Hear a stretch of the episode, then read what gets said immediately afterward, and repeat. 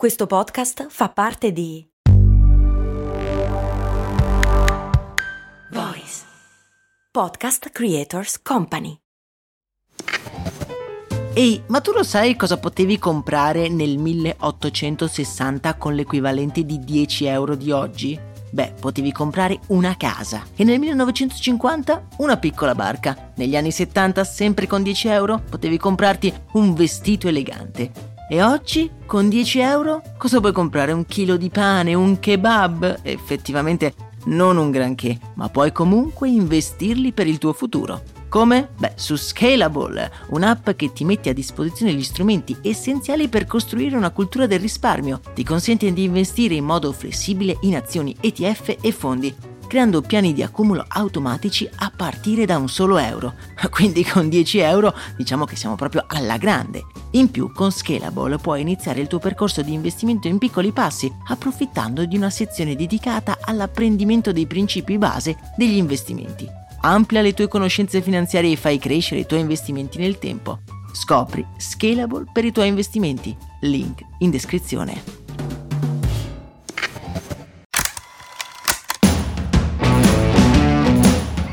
Bentornati amici di Brandy. Oggi parliamo di viaggi, di ristoranti, insomma della bella vita.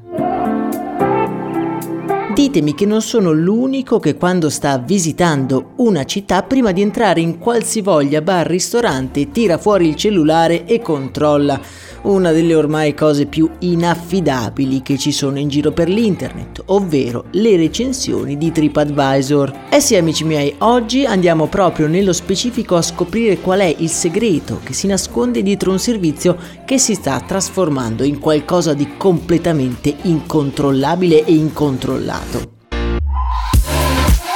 Recentemente TripAdvisor ha infatti raggiunto il miliardo di recensioni sulla piattaforma ed è ormai da più di vent'anni il compagno di avventure di un sacco di viaggiatori diffidenti. TripAdvisor nasce all'inizio del secondo boom di internet, all'alba del nuovo millennio, nella soffitta di una pizzeria di Nandi in Massachusetts, dove quattro ragazzi, capitanati da Steven Kauffer, una sera tra una birra e l'altra, mettono in piedi una prima raccolta di pareri informali sui ristoranti e locali della zona. Con i mesi questi pareri diventano un sito web che si trasforma in un motore di ricerca. I pareri e quindi le recensioni vengono correlate ad un input diretto diretto dell'utente, che alla fine dei conti cerca un ristorante con l'intento esplicito di leggere i giudizi degli utenti, che rimangono a tutti gli effetti il vero fulcro dei contenuti. Recensioni che rimangono uno dei punti di forza ancora oggi, ma sono dei punti di forza ma anche allo stesso tempo dei punti di debolezza della piattaforma. La stessa TripAdvisor ha dichiarato impossibile svolgere un controllo effettivo sulle recensioni pubblicate, aggiungendo che la possibilità che ci siano ricatti da una parte o dall'altra e oppure ristoranti che comprano in blocco migliaia di recensioni positive sono tutte prospettive e possibilità super concrete. Ma sulle recensioni recensioni ci torniamo dopo perché TripAdvisor ha effettivamente trovato una soluzione a questa piaga. Per adesso però voglio soffermarmi su uno degli aspetti più interessanti e curiosi del brand americano King dei siti di viaggio, ovvero il suo logo.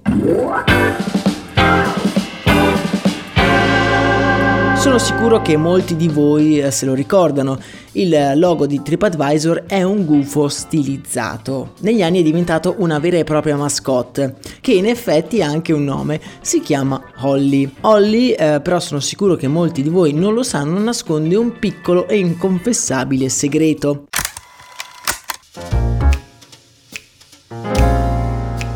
Prima di tutto, Olli, come dicevamo, è un gufo. L'animale è da sempre associato alla conoscenza. La piattaforma infatti è un luogo in cui noi possiamo condividere la conoscenza sotto forma di pareri e recensioni.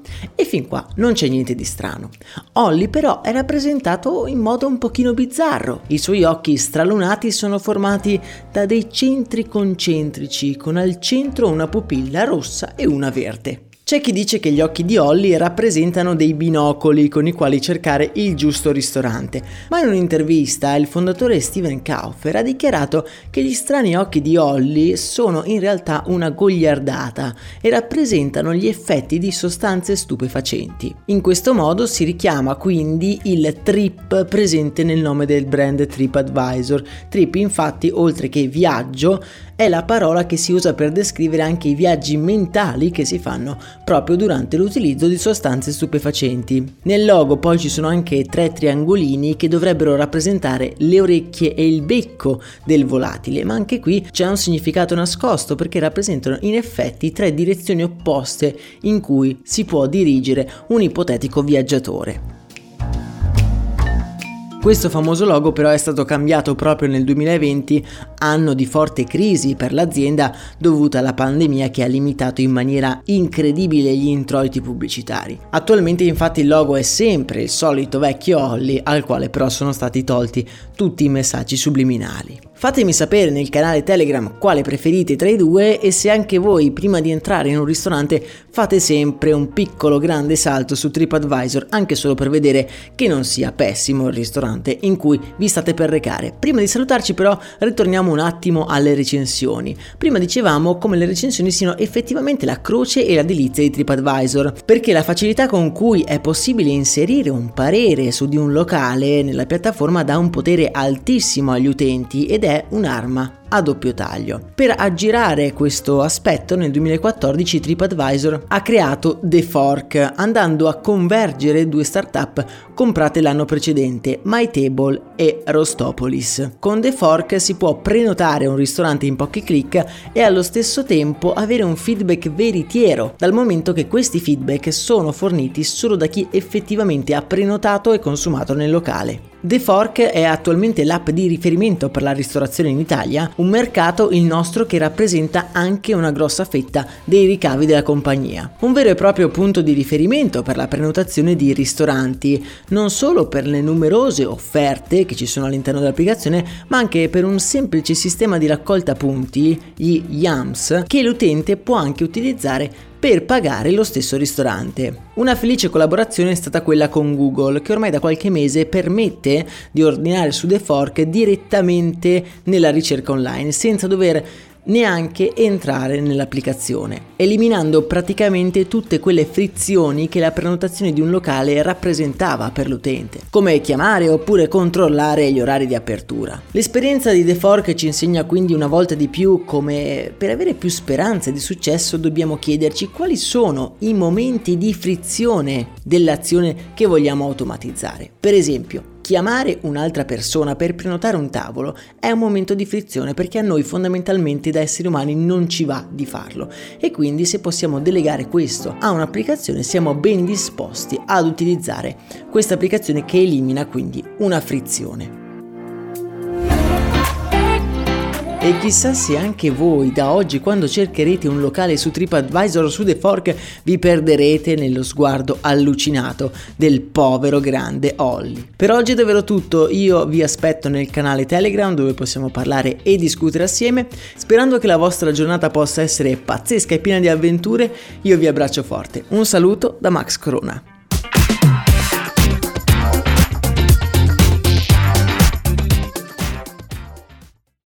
Vacanze in Sicilia o in Sardegna. Con i traghetti GNV viaggi in relax, porti tutto quello che vuoi e ottieni super vantaggi. Col nuovo programma Fedeltà MyGNV accumuli punti viaggiando, ricevi un cashback del 20% e tanti sconti a bordo. Non c'è modo più conveniente per andare in vacanza. Scopri i dettagli su gnv.it.